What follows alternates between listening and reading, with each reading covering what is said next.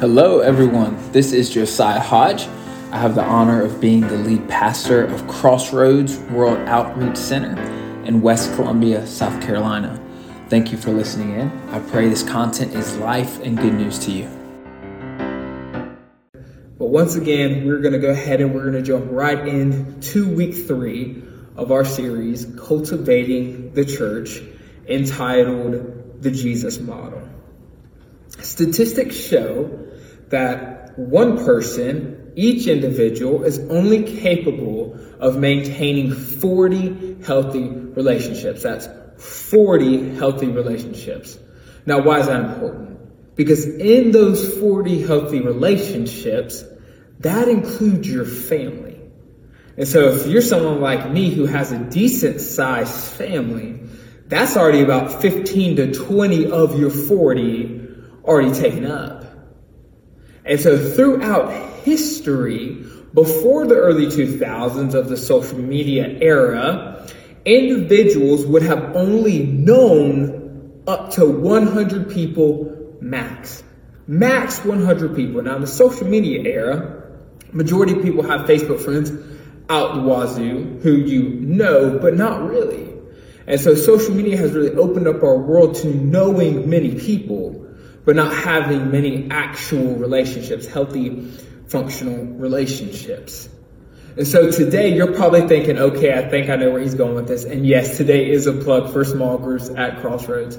And so today we're going to dive into the Jesus model. And the Jesus model is the small group model. Jesus knew that we as humans need community in order to thrive, and community in multiple layers.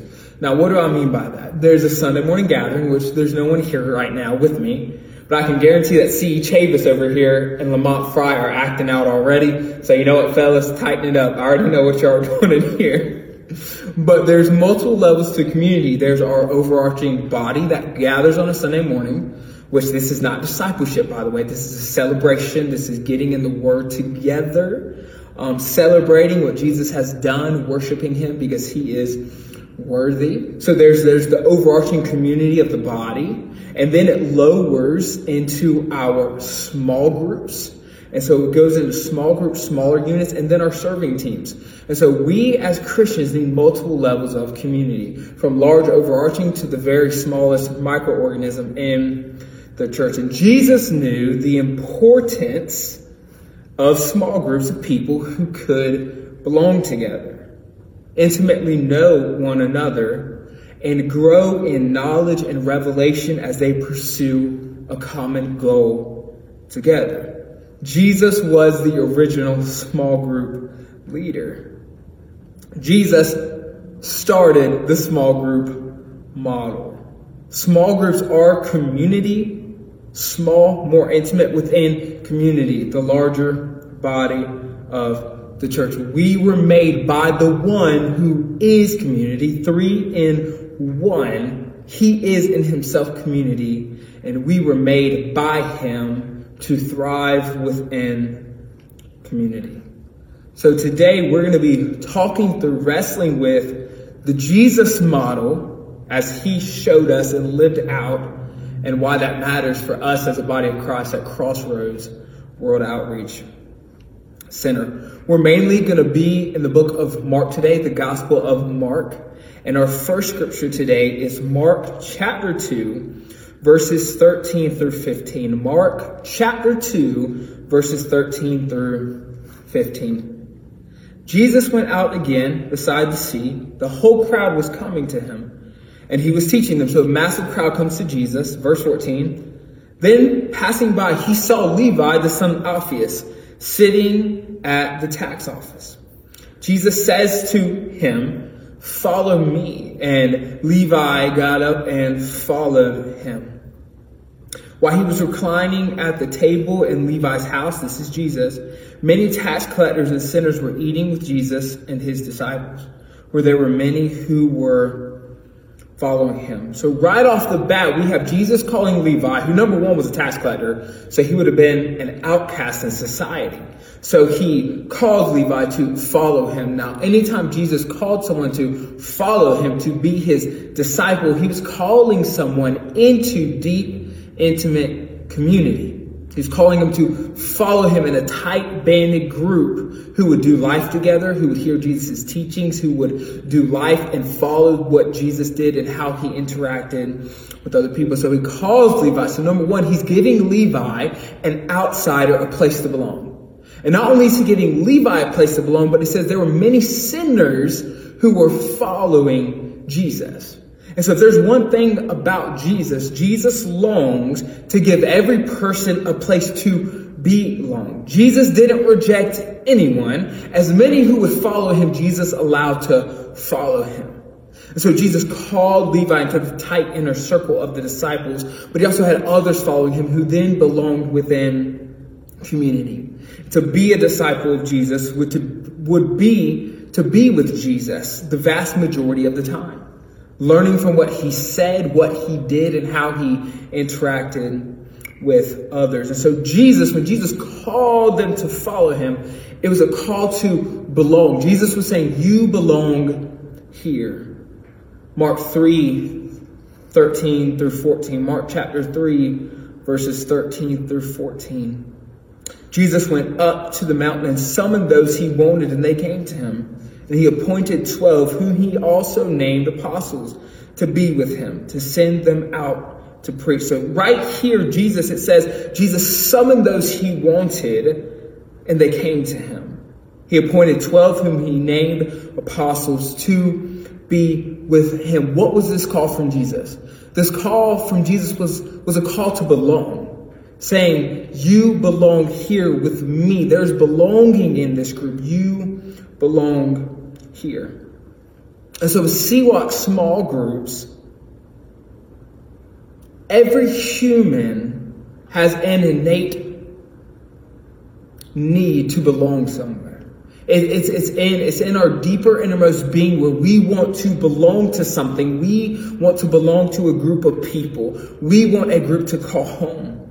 And here at Crossroads, we believe that these small groups are a place where you can say to yourself, I belong here. These are my people.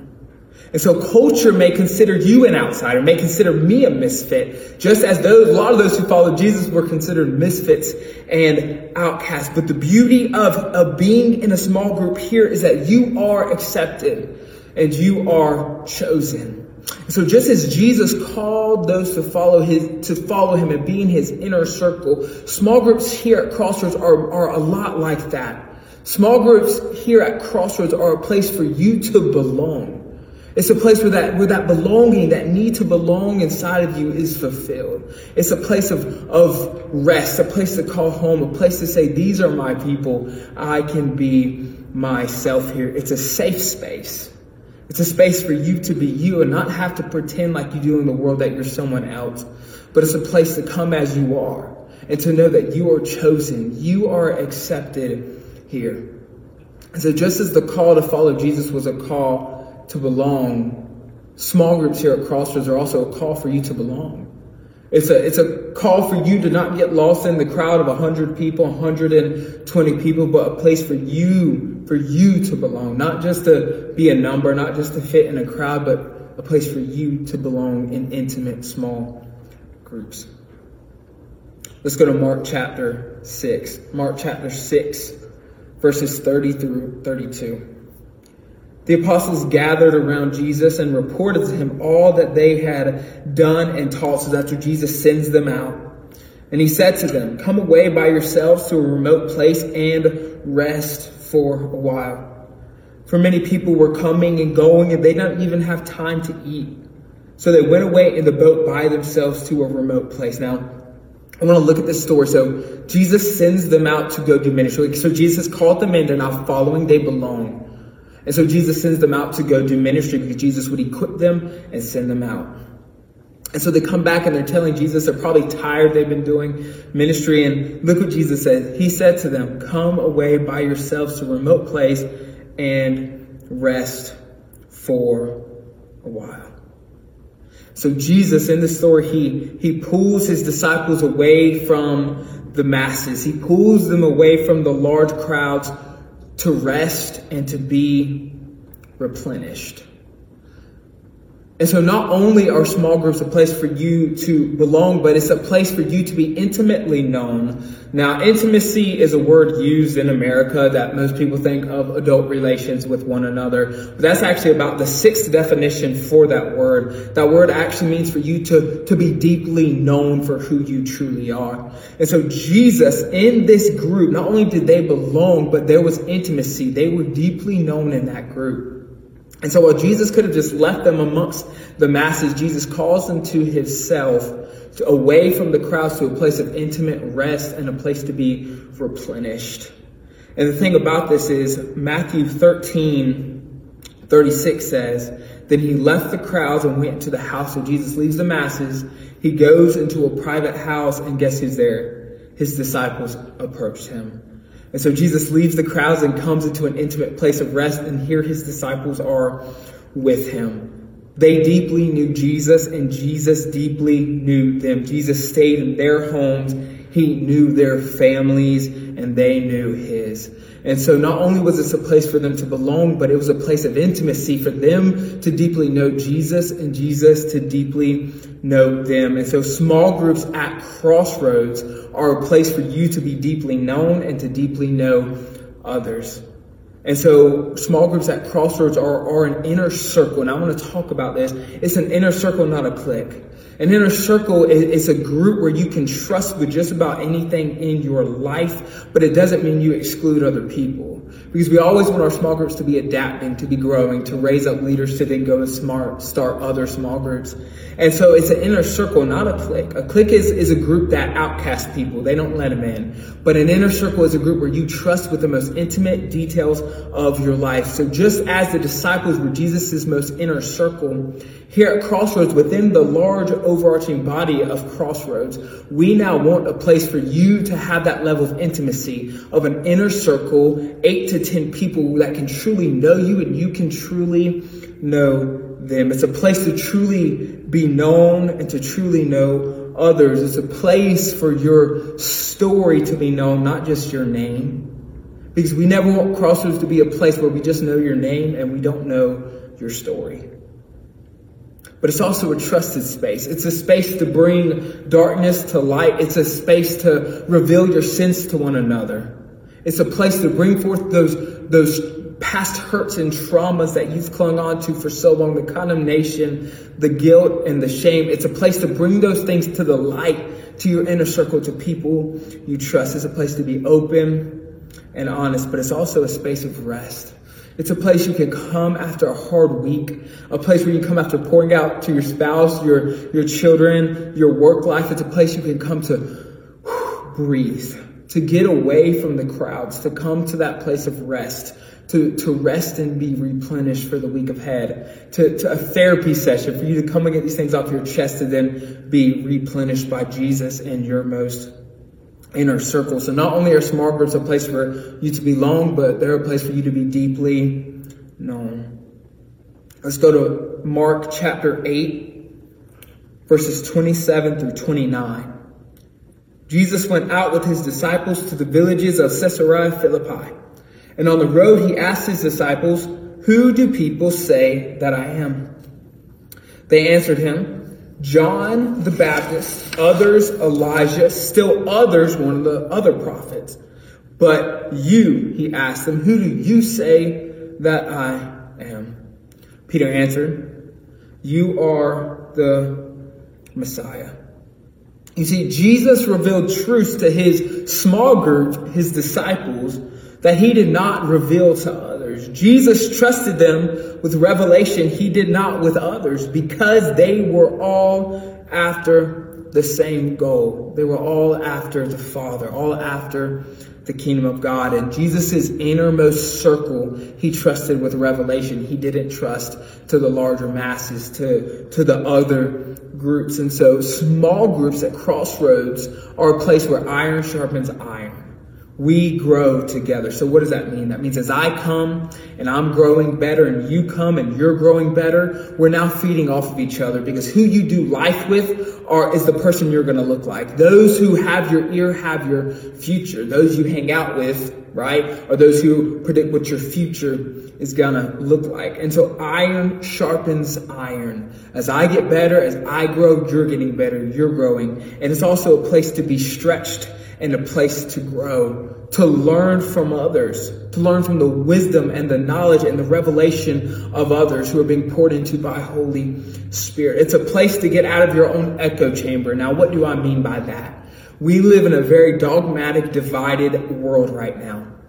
And so what happens is we get in groups where we're all saying the same thing, we're all thinking the same thing, we're all looking at the world the same way, but this is a place for you to come for your, your perspectives to be challenged, your worldview to be challenged, your views on scripture to be challenged. This is a place to come together to grow and be stretched in knowledge and wisdom and revelation.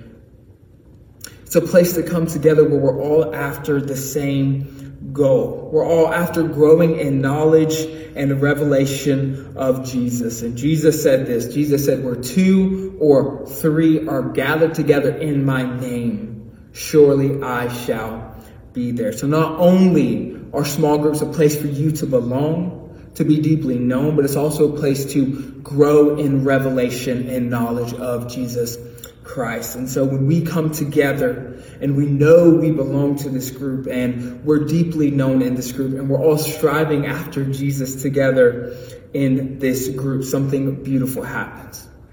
And it's called discipleship. Now let me say this. Discipleship is not possible on a Sunday morning. Where you are right now, it's not possible because you're not in intimate relationship right now. You're sitting here listening to the word, ingesting, preparing, and receiving what is being said. Now, discipleship is done in small groups. Now, what do I mean by discipleship? I mean growing closer to Jesus together, following Jesus together, intimately knowing Jesus and knowing one another, and going to Him together. Now, small groups of people who can belong together, intimately know one another, and grow in knowledge and revelation as they pursue a common goal together. Who's the goal? It's Jesus. One more time. Discipleship is done in small groups. Small groups of people who can belong together, intimately know one another, and grow in knowledge and revelation as they pursue a common goal together and that goal is Jesus. And discipleship is a must in this Christian walk. It's where we grow in our understanding, grow in our knowledge, grow in our maturity, grow in the fruit, grow in the revelation of Jesus Christ. It's a must in this Christian walk. And it's also a must in Christian community. It's a must in the church of Jesus Christ. And this is your invitation to join a small group and thrive because we thrive in community. This is your invitation to join a small group, to jump in, to really step into the life that Christ created you for. But before I end today, I want to share an illustration with you. It's the cup illustration. Now, the cup represents your life. And those of you who are married and have kids and in this Christian life, we're told to pour ourselves out which is good, right? And so you get married and you pour yourself out. You have kids and you pour yourself out. You're at your workplace and you pour yourself out. And the thing about a cup is, is it's, if it's tipped over, it's only ever pouring out. And so what happens in life is we pour out to our spouses and we pour out to our kids and we pour out to our friends and, and our families and our work life and we're a cup tipped over trying to be filled up. And even if we get a little bit of something, it's then just going to trickle back out. And then we come to church on Sundays and, and maybe for an hour we tilt the cup up to Jesus. And maybe for an hour in our week, we, we get filled up a little bit. And then Monday starts again and I tip my cup over to pour out and I'm pouring out and I'm pouring out and I'm pouring out. And I realize I'm empty and I'm, I'm struggling and I don't know why I don't fulfill, fulfill, fulfilled in Jesus and I don't feel fulfilled in my family and I don't feel satisfied, satisfied with how I'm living, how I'm walking, how my life is. and then I'm stuck in this cycle of constantly pouring out, and that's where burnout comes from. That's where exhaustion comes from, and that's where just being absolutely exhausted comes from, from pouring out and pouring out and pouring out. And now the beauty of small groups and Christian community is this. In Christian community, the thought process isn't I pour out to then receive from other people. The thought process is this. I tilt my cup up to be filled, to be fulfilled, to be satisfied by the only one who truly can. And so in Christian community, you don't come to pour yourself out so other people can fill you. In Christian community, our cups are already tilted up. And we come together to remind each other that He's the one who fulfills us. He's the one who satisfies us. And that in the midst of the hardship and the exhaustion and the toil, that when we tip our cup over, to other people, we have to remember that we have to tip it back up because a cup was made, the design of it was made to be upright so it can then be filled. And then it can quench the thirst of other people. It can give to the needs of other people, but then it's lifted back up to then be filled again. And the beauty of Jesus is Jesus said this. He said, I came to give them life and life more abundantly. So think, think about this cup. Here's your little, little crossroads plug right there. Think about this mug under Niagara Falls. Think about just the water pouring and overflowing and overflowing because Jesus doesn't just want you to barely make it by and be exhausted. Jesus wants to overflow your cup to the point that you can pour out and pour out and pour out. But every time you're pouring out, you're lifting back up to, to then be filled by Jesus. So the beauty of small groups is this. Small groups are a place you can come tired from being poured out. But then you come to small groups and you're reminded by a group of people who love you and know you intimately, a place where you belong and grow in revelation, and you're reminded that only Jesus is the one who fulfills and satisfies our hearts. So that's my cup illustration that this is your life. And if we're finding ourselves constantly pouring out, constantly pouring out, constantly pouring out, but never being in community where it points us to Jesus, reminding us only Jesus can fill us, then we're going to be one empty, tired little Christian cup. This is your invitation to join Christian community in a level deeper than you ever have before. A place where you can belong, a place where you can be deeply known, and a place where you can grow in the knowledge and revelation of Jesus Christ. Bow your heads with me as we pray and prepare for communion.